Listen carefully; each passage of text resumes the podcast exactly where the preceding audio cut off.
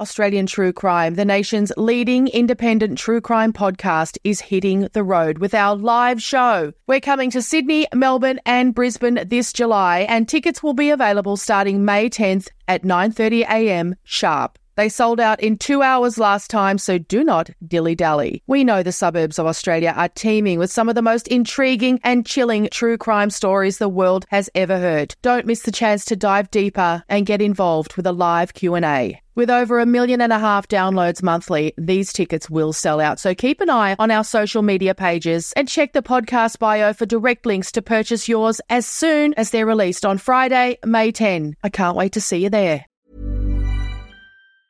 Hey, I'm Ryan Reynolds. Recently, I asked Mint Mobile's legal team if big wireless companies are allowed to raise prices due to inflation. They said yes. And then when I asked if raising prices technically violates those onerous two year contracts, they said, What the f are you talking about, you insane Hollywood ass? So to recap, we're cutting the price of Mint Unlimited from $30 a month to just $15 a month. Give it a try at mintmobile.com slash switch. $45 upfront for three months plus taxes and fees. Promo rate for new customers for limited time. Unlimited more than 40 gigabytes per month. Slows. Full terms at mintmobile.com. Hey there, it's Michele Norris. I'm host of a podcast called Your Mama's Kitchen. When I travel, I'm usually looking for a way to find a taste of home when I'm not at home. And one of the things I love to do when I am at home is entertain. And Airbnb allows me to do that. When I was in California recently, I rented a house that had a great kitchen. And when we were sitting around the table, we're all thinking, we're in someone else's house. Someone could be in all of our homes as well. If you have a home, but you're not always at home, you have an Airbnb. Your home might be worth more than you think. Find out how much at airbnb.com/slash host. Burrow's furniture is built for the way you live.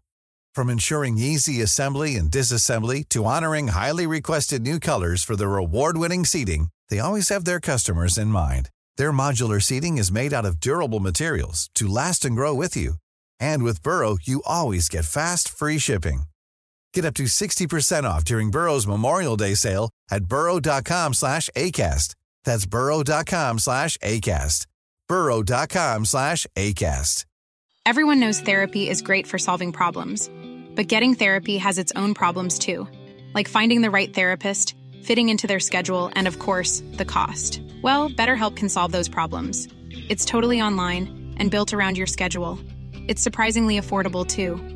Connect with a credentialed therapist by phone, video, or online chat, all from the comfort of your home.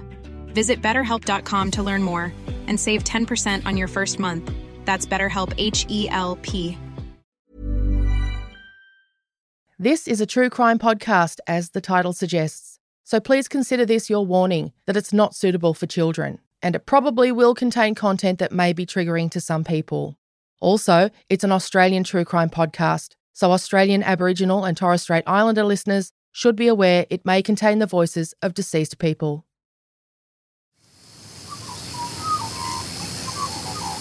The producers of this podcast recognise the traditional owners of the land on which it's recorded. They pay respect to the Aboriginal elders past, present and those emerging. We're currently at the address of 24 Street, Kewdale. Adam, I have a search warrant uh, in regards to Section 42 of the Criminal Investigation Act 2007 here to execute on your premises. Uh, we're looking for a number of things, forensic samples inclusive of biological matter, mobile phones belonging to uh, Frank La Rosa and Kim La Rosa. Adam McHale was 23 years old when this search warrant was executed on his home in relation to the murders of Kim and Frank La Rosa. Um, could, just a couple more questions, mate. What's your level of education? Uh, I have a, uh, what do you call it, the course after high school. Did, did you complete year 12, did you? Okay. And you, you understand English very well, do you? Yes. Yeah.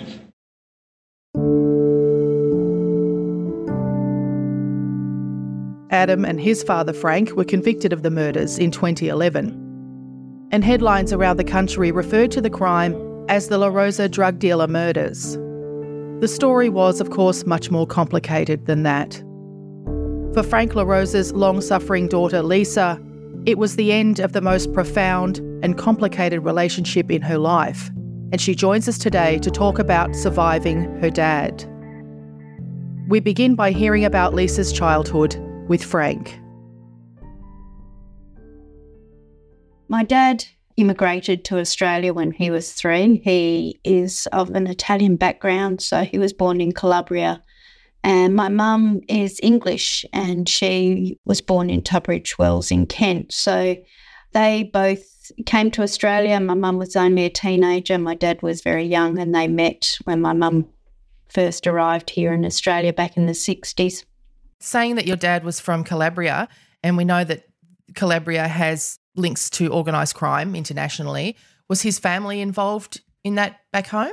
No. So my Italian grandparents were straight as arrows. They were very dutiful, stayed within the rules of society, and were wonderful people. My father just seemed to stray from that as he got older. He was a Vietnam vet, and I guess whatever he saw there, and this is only my, you know, it's only what I think, but I think he saw a lot of horror and atrocity and probably delivered a lot of horror and atrocity, and it changed him. Yeah, it's a strange situation, yeah, to go away and be part of this sanctioned violence. And I, I can't imagine what it does to your brain. Yeah, and and I I also along with that, Dad was quite an adventurous, highly spirited type of person too. So, you know, I think all of those combinations of things, he he needed a lot of stimulation and so forth to I don't know to get by in life, I guess. The other thing veterans talk about is how frankly boring they find home society when they get back and how they do need that they need something. They need stimulus when they get back. So, what did he do when he got home? Oh, he, well, he's always been a worker. So, he was always a hard worker. He was a grano worker. He ran that mechanic. So, he's interested in cars and things like that. But his main, during my lifetime, his main focus was concreting. So, he was a grano worker, a builder, ran his own businesses and made lots of money. Money was a big focus for Dad. He um, made his fortune, lost his fortune, made his fortune, lost his fortune many times. When did he move into crime and what sort of criminal enterprises did he move into?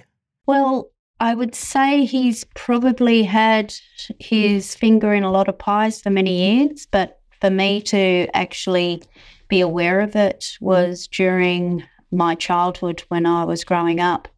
Um, he had marijuana plants growing in the backyard that we used to help him harvest and pick shade leaves and things like that. But unbeknownst to us, what it was, he never sort of said that this was, you know, marijuana or cannabis. I actually found that out off the news one night. You found out about his plants, or did you see plants and think, hey? I saw plants, yeah.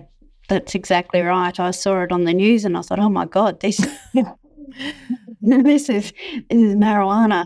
They're the plants we have. Yeah, yeah, yeah. So I was I was under ten at that time, you know. So obviously he he was dabbling way back then. You know, we we were always well, more so as I got older, we were always sort of second in his uh, thought process. He always had an agenda of what he wanted to achieve, and uh, my mum and dad separated when I was 10 and divorced.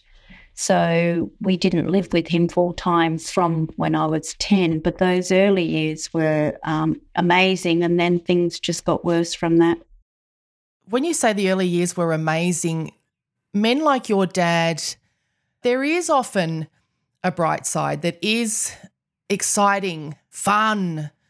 Dad's always up to something. And for little kids who don't quite understand that it's marijuana, for example, or whatever, they can be quite magical, guys like your dad, can't they? Mm-hmm. Well, dad and I were always very close. And up until my siblings were born, you know, he referred to me as baby and uh, he was my hero and I absolutely adored him. He taught me how to ride a bike, how to tell the time. Yeah, he, he was a great father. We were very family orientated. I still have my grandparents and my aunties and you know, everything back in those days through my lens were was perfect. And so did it all change when you realized things like oh my God, they're marijuana plants. And it sounds like it all happened maybe roughly the same kind of time. Well, it was the fact that they came and raided our home in Greenwood, and mum had had enough by then and she left. So, you know, she didn't want to be put through the humiliation and she left him and we moved out. And yeah, so after that, they ended up divorcing and he escalated his business pursuits. Things started going pear shaped for me in early childhood with dad. You know, I found out things in ways that I couldn't unsee, unfeel, unthink. One New Year's Eve, when I was under 10, we went to a party across the road. I, I went with him, so he allowed me to go with him. Um, everybody else had gone to bed. We came back, but rather, we lived in a three story home. So rather than go upstairs and wake everybody, we went down to the to the bedroom downstairs and there were a couple of single beds but he climbed into one and I climbed into the other and called me over to his bed and that just scared the hell out of me. I said, What are you doing, Dad? He said, Come here. And I said, No. And uh, he said, Come here. And I said, No, Dad. I said, You're scaring me. I didn't go, but I laid awake for the rest of the night uh, and got out of there as soon as I could, you know. So uh, that changed my relationship with my dad very early. And I carried that around for a long time. And not long before joining the Air Force, I took him to task on it and I asked him about it. And he actually didn't even remember it. So he he apologized and I accepted his apology. He said he'd been drinking a lot and um, he hadn't remembered the incident, but he was deeply sorry that I, he'd scared me like that. But yeah, potentially it could have gone terrible and uh, I wouldn't allow it to happen, but I was very scared and he scared me. That's huge for a little girl. So you were under 10, but you just knew, and as much as you adored him, worshipped him, he was your hero, you just knew that situation was different. It was wrong. He was not himself. Yeah, it, it felt scary, and that changed how I viewed him from that moment on. How awful. Oh, I would say maybe worse that he d- said he didn't remember it. How did that feel when he said he didn't remember something like that? Uh, yeah, well, it, it was a little bit um, dumbfounding or confounding because uh, I'd carried it for quite a few years. It affected my life and the way I interacted with people and um, how I saw the world for a long time before I brought it to him. And then for him to sort of say, you know, he didn't remember it meant almost that he wasn't admitting to it, he wasn't denying it, but at least he validated that it occurred and that he was sorry. And I could move on from that but it never it never really repaired our relationship. No I don't know how how it could. He didn't like me saying no. He didn't like me resisting.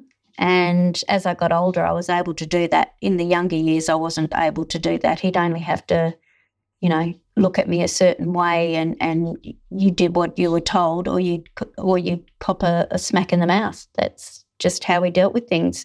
He during our teenage years, he ran a disco called Bad Jellies, which was very popular before blue light discos happened.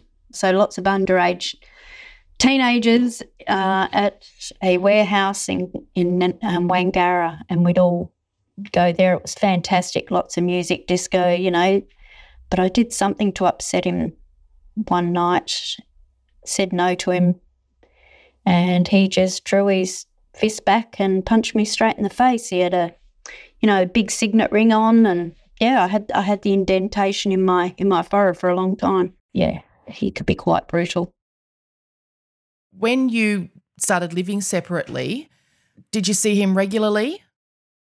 Well, I moved out of home when I was 16 and then I joined the Air Force at 18. I saw him periodically in that time. I wasn't really uh, aware of what he was doing as far as I was concerned. He was a grano worker, you know, making, building slabs and making homes and that sort of thing. I really didn't have any real concept about what he was doing. I, I must have been naive. It confounds me now that I didn't know. I moved out of home. I escaped, I guess, when I joined the Air Force. I wasn't getting married, wasn't having kids. I was going to be a career woman and, you know, just leave that all behind me. I hadn't been speaking to my dad prior to leaving for some time, and but I knew he didn't want me to join the Air Force, and I knew he didn't want me to go. But he did actually drive me to Pearce uh, Air Force Base that morning. In the mid 90s, my husband and I both left the Air Force and came home to Perth. So that's where we discharged at RAAF Base Pearce. And it was tight, times were tight, times were tough. We had two little children by then. And he had a home that he'd bought next door to my nonna uh, in, in Balcatta. And uh, we moved into there. And it was around that time that things started to become clear when he'd have uh, packages sent to my address. He'd turn up at all different times of the night and then just go up to the shed or, you know, and, and that sort of then piqued my interest. He had a uh, workshop in Osborne Park, which he had a front, I guess you could call it a front for doing cars, making cars, uh, fixing cars up, panel beating and engines and stuff. So, from what I can gather, looking back on it, that would have been his little sort of office. What was he up to, really? Uh, well, he was wheeling and dealing in narcotics, you know, heroin and amphetamines and all these things. And uh, I wasn't totally aware of that because he didn't he didn't do it in front of me but I ended up getting sort of mixed up in it all because he'd asked me to go and deposit money into banks. And uh, I guess at the time I wasn't aware that it was money laundering but it soon became clear when they raided my house and uh, rocked up after a visit. So a package arrived at my house I didn't know it was coming until the day before. And he said, Don't open it, just, you know, take possession of it. Anyway, it turns out it was heroin and I'd flushed it down the toilet. Um, and back in the mid 90s, it was like 80 grand's worth of drugs that I just flushed down the toilet. And he wasn't happy about that. Don't you worry. So I, uh, that night, he just ranted and raved at me. I saw the blacks of his eyes. So my dad had beautiful brown eyes, little round chimpanzee eyes, I would call them, but they went black. And I saw the devil in him that night. He he threatened to kill me because I'd actually, you know, cost him a lot of money. But the very next day, uh, my house was raided. And had I not have disposed of those drugs, I would have been sharing a cell with him. So he'd been on a police chase around Perth because they had intercepted parcels in the mail. He'd been caught and he was in remand, I'd say, in one of the prisons. I went to see him, and when I came back, they were at my house. There was half a dozen detective vehicles on my lawn, and they were going through absolutely everything. And uh, one of the detectives had said to me, "You better make arrangements for your children. You're not coming home tonight." And it was yeah, it was it was awful. So I went to the uh, the headquarters in Perth, and I was interrogated till all hours of the morning about all this money laundering that had been going on, and um, they wanted to know what I knew, and I told them what I knew, and they finally did let me go. But I ended up having a breakdown that next day because it's not what I'm used to. I, I don't you know, my mindset is not criminal. My daughter was, she was three at the time. I had a baby. She found me curled up in the fetal position on the kitchen floor. And she ran next door to my nonna and said, You know, something's wrong with mummy. And she raced over and she scooped me up in her arms and, you know, comforted me. Um, and told me that I needed to be strong for my children and but I ended up in Ward 2K at Royal Perth for about 12 weeks in a psychiatric ward because I simply had a breakdown. Not having any control over that, you know, it was his place. So he thought he could do what whatever he wanted, you know, and he did. And used you, yeah. Yeah. Flushing his, his drugs, that made him very cross. And he did threaten to kill me. You know, I had no doubt he meant every word of it.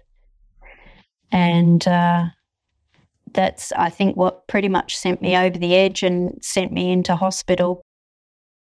How awful. What an awful feeling. It was. Um, from that point, my husband, because we'd just started a business too, so he'd gone guarantor for an electrical business, and we just, my my husband pulled me out of there, and we up stakes and moved interstate. He said, "You're not staying here," and I went kicking and screaming, but um, I didn't return. I haven't been back to Perth to live Since the 90s. since the nineties. Yeah.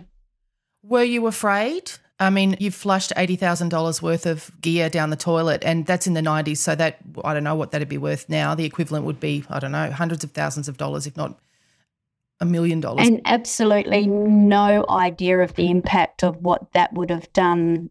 You know, I mean, those drugs, he would have had to have answered to somebody for those drugs. Yeah. So, and I had no idea of that. You know, all I knew was I didn't want them at my house.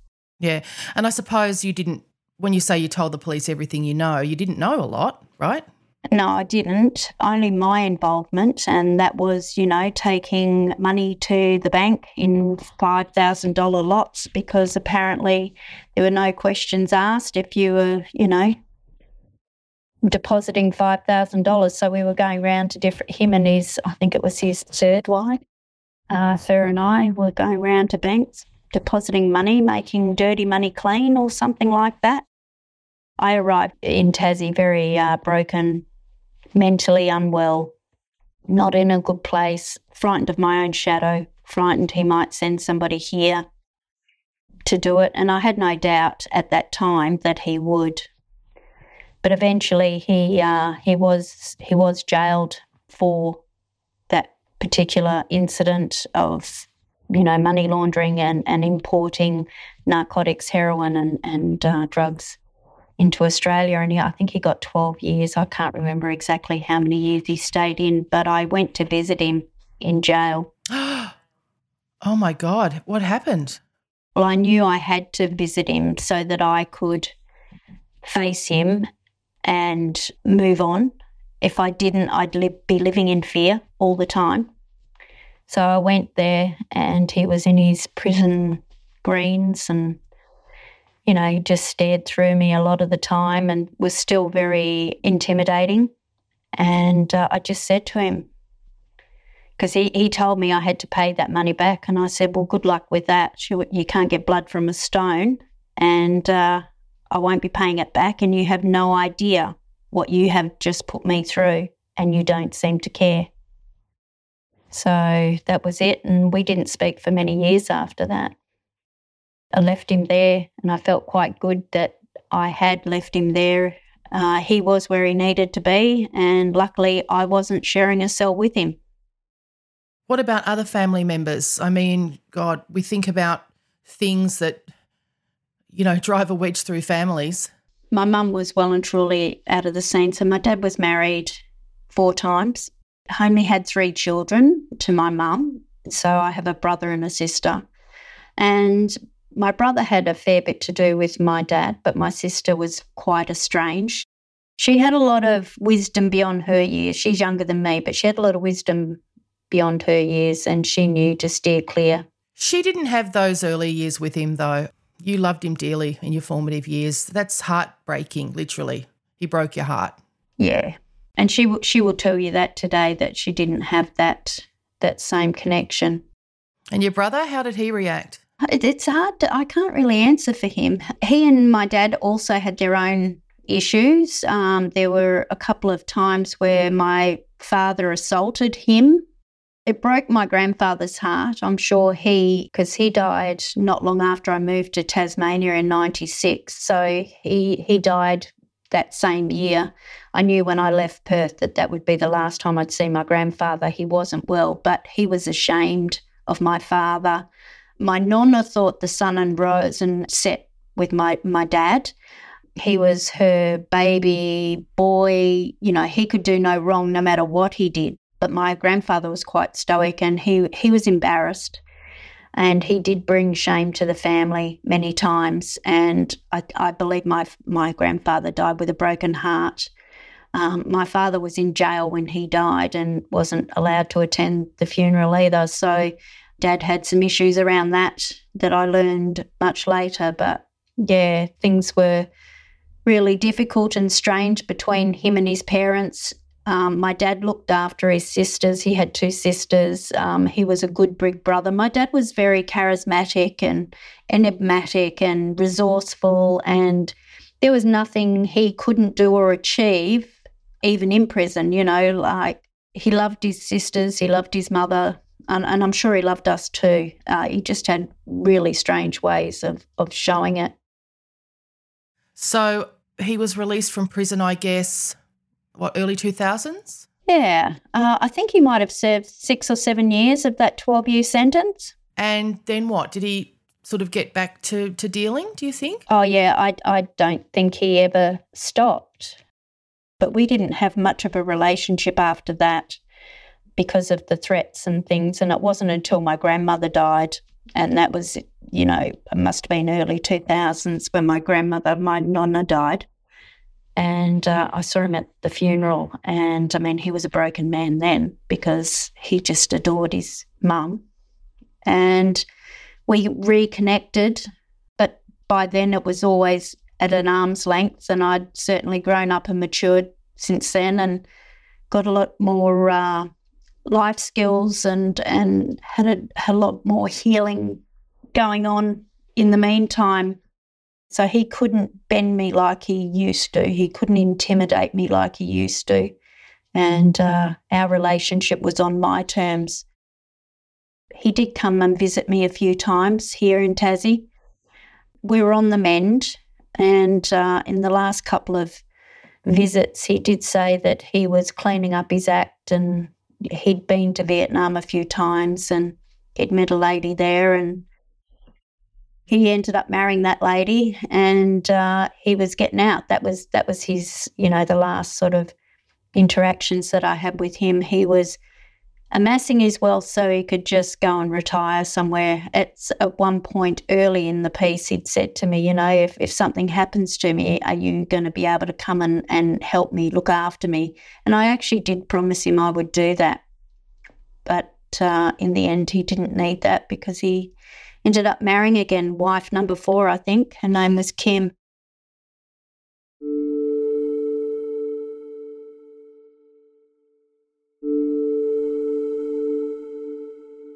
If you'd like to talk to someone about abuse that's taken place in your life, no matter how long ago it happened, your GP is always a good place to start.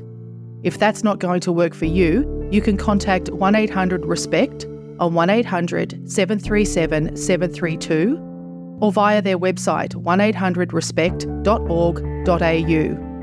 Or you can call Lifeline's 24 hour phone counselling service on 13 11 14.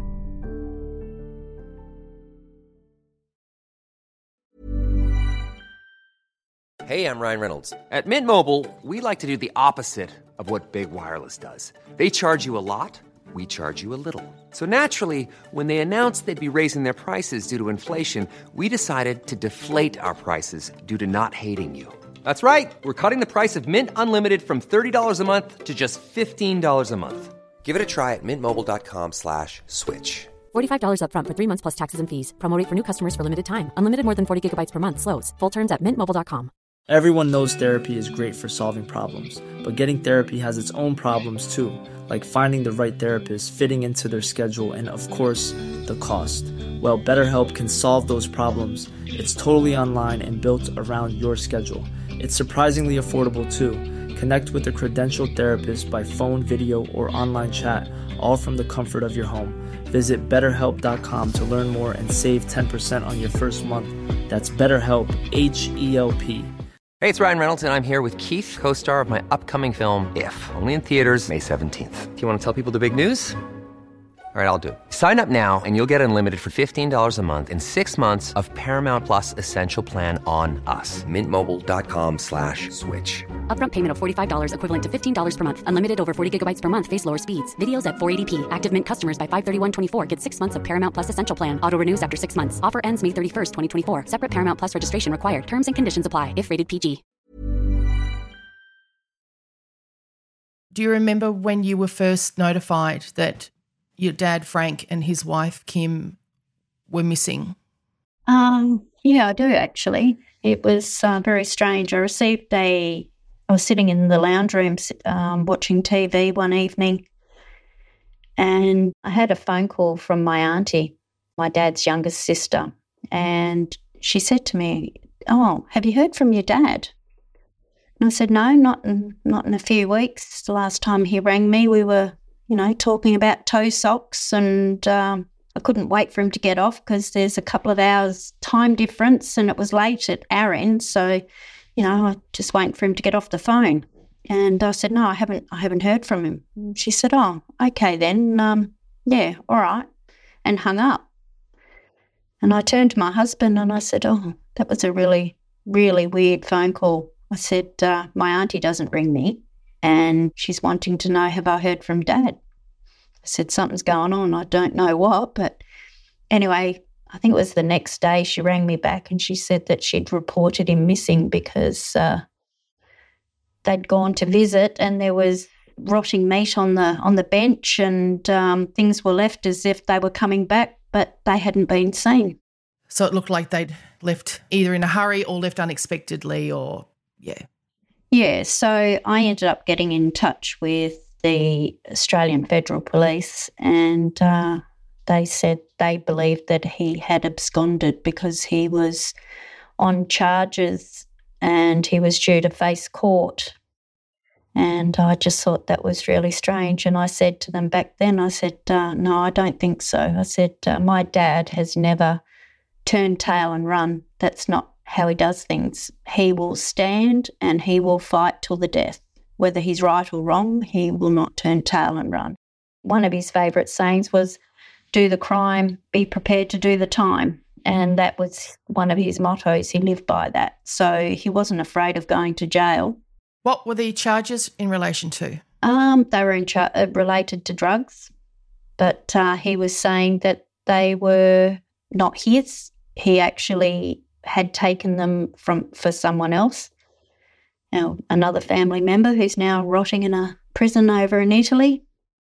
Do you feel as though police pursued the matter as a missing persons matter, given that they thought at the initially they were saying to you, "Oh, he's absconded"? Yeah, no, I don't think so. I actually had this really sick feeling after that.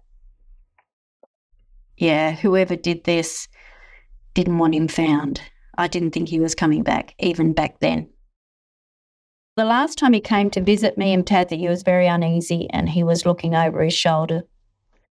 He knew something was going on. I'd never seen him like that. He actually looked a little frightened. So, uh, Dad was missing for seven months. It was the longest seven months of my life. And it's a horrible feeling to know that they're out there somewhere, but you don't know where they are my life was in limbo. I, from Tassie, would ring them on a daily basis, trying to uh, prompt them to keep looking because I didn't think he was on the run. I, I, I honestly thought that something had happened to him, and whatever had happened to him, he was no longer alive. I, that was that. I honestly felt that. Did they have any signs of life? Did they have any use of bank accounts or mobile phones or any of those things? Well, it's interesting because all of those things were quite sort of in their infancy in being able to track. Because this is 2008, we're talking about 2009. Yeah, 2008. So he went missing in June 2008 and was found in January 2009 on the 13th of both days. They've managed to find Dad through new diagnostics, through his TomTom, through the alarm system in the factory that he mm. was at. They were able to pinpoint through cell towers on his phone, and they were able to put together basically what had happened. He was found three metres deep in a hole with gunshot wounds, him and his wife. The police found him. They'd searched, he had a number of properties, but because of dad's criminal activity, nothing, he had nothing in his name. He used to put any assets he had into other people's names, and he certainly didn't put them into my name because uh, I couldn't be trusted. I flushed his drugs down the toilet, so he didn't. I should have thought so. Yeah. Yeah. So he was, you know, so his so-called friends, he'd he'd put assets into their name, like his house. Um, he had a a farm, a goat farm, and I'm pretty sure that was in his so-called best mate's name.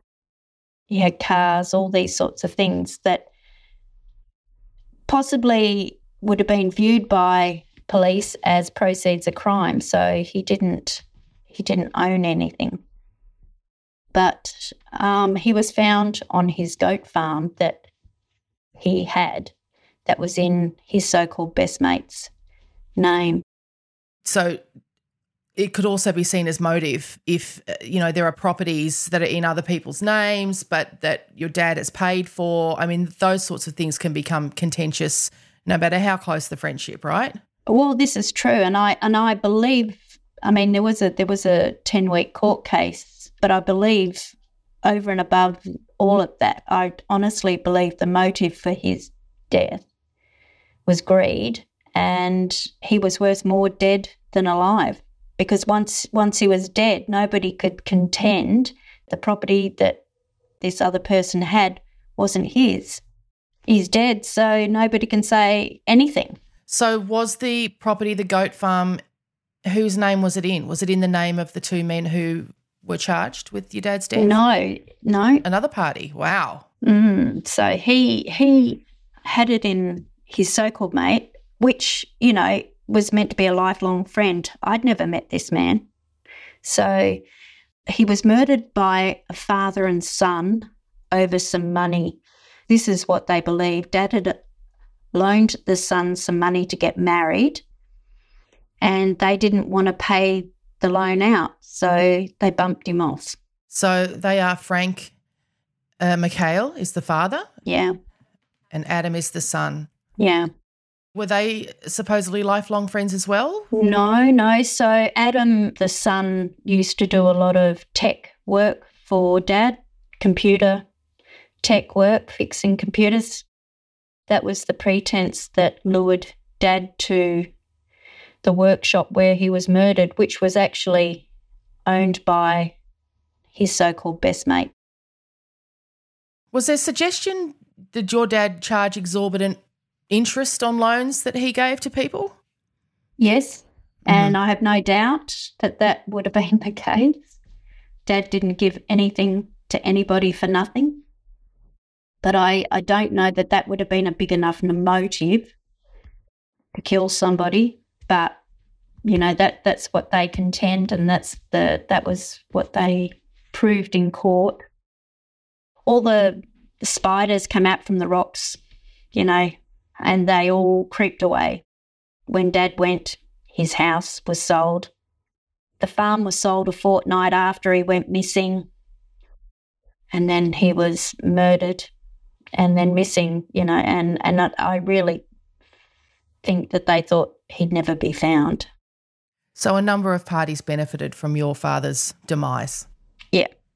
I mean, even though that would have come all come out in the murder trial, there's not much that can be said or done or proven, or it just is what it is. No. Yeah, it is what it is. And I mean, for me, uh, you know, if you've never had it, you've never missed it. So, you know, but that's not the point. It's not the point. I mean, he had boats, he had cars and everything that it was just all taken. In the court, did they talk about how much of that was proceeds of crime? No, I don't think so because I mean, this is my theory. That's not the theory they went with.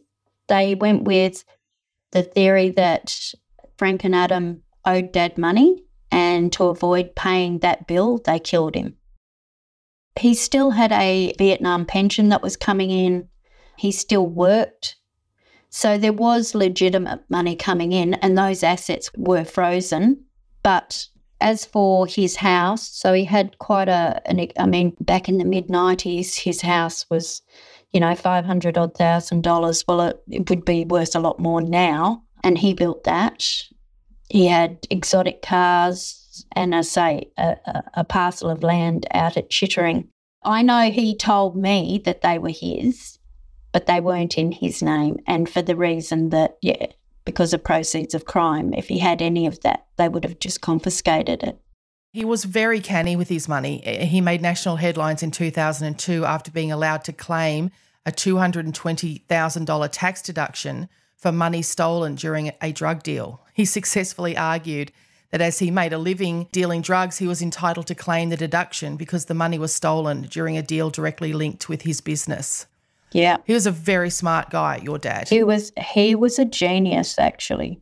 Yeah. Just in all the wrong areas. Yes. The taxation department had to change the laws because of my dad.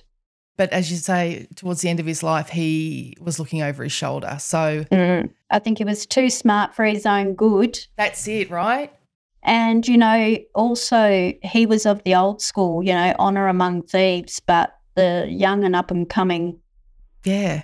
Yeah, things were changing. There was a shift. I keep hearing that. I keep hearing that from blokes who'd say been to jail, you know, a couple of times over the decades saying, oh, there was a real shift. You know, when I first started going to jail, there were the rules and everyone lived by them. But then over the years, that changed. Yeah. And they blame drugs, actually. They blame the drug trade. So, mm. and uh, yeah, your dad definitely didn't move with the times. Yeah. No.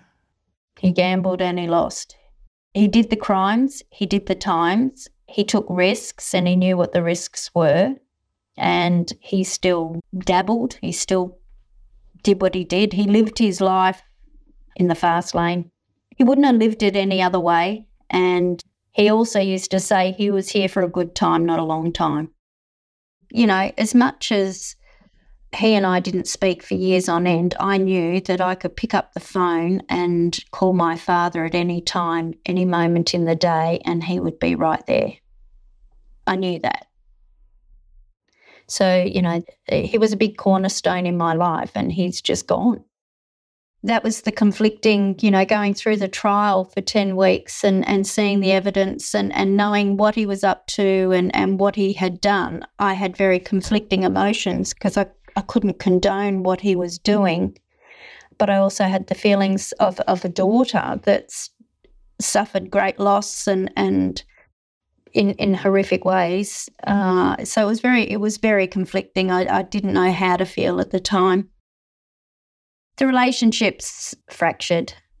My mum and I have had a very tumultuous relationship all of our life, but we're probably closer now than we've ever been, which is really lovely. And that's only been since my dad's death.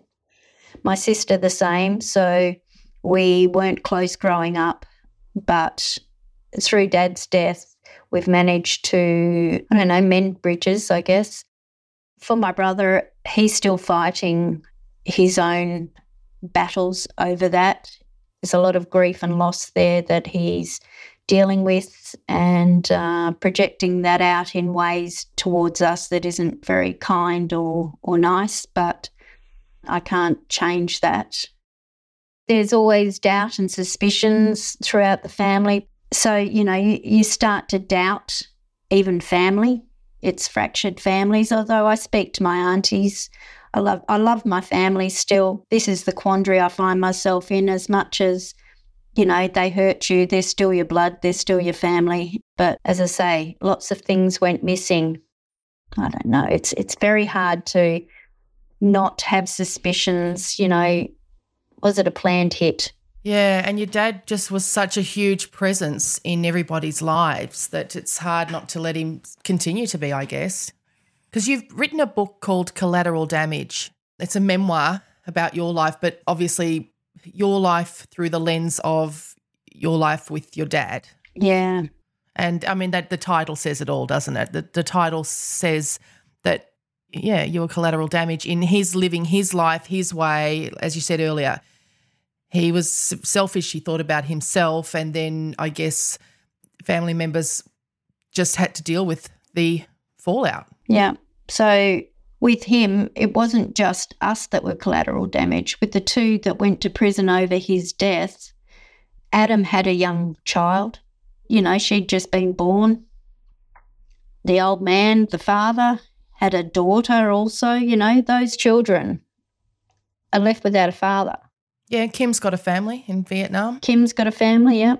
And she was collateral damage because she had nothing to do with it. Absolutely. How was that? Was that helpful to write it all down? Yeah. So when COVID hit in 2020 was the best time to be able to sit down and write it. I, I always figured, and uh, a girlfriend of mine always said, you know, you need to write a, a story, you need to write write a book. And I thought, yeah, one day I will. And uh, COVID gave me the time and space to do that. And I found it really hard reliving, very emotional reliving, but I found it very therapeutic. Through adversity and through my life, as I said to you, I wouldn't be the person, good or bad, without my dad or even my mum. I wouldn't be the person I am today. They've taught me how to and not to be. And uh, I'm very, very happy in a very loving marriage. And uh, I've got a, a terrifically supportive husband who's kept me sane and alive because there were some dark moments there. I managed to avoid losing my life, even though I'd tried to take it a couple of times. I'm older and wiser. I did 18 years in aged care and then I went into my own business for seven years, but recently I've just started in disability support. It sounds like you just you're living a very different life to your dad's. Yeah, well, my life is more focused on people. Hmm. My dad's life was focused on himself. And I'm living a good life.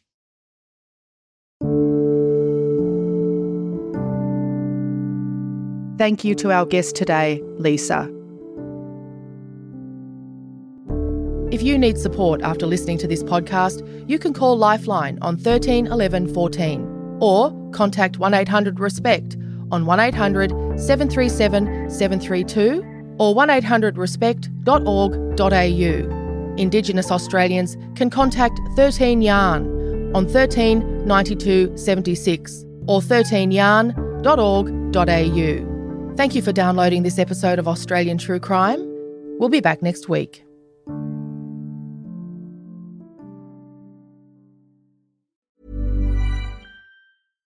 Hey, it's Paige DeSorbo from Giggly Squad. High quality fashion without the price tag. Say hello to Quince.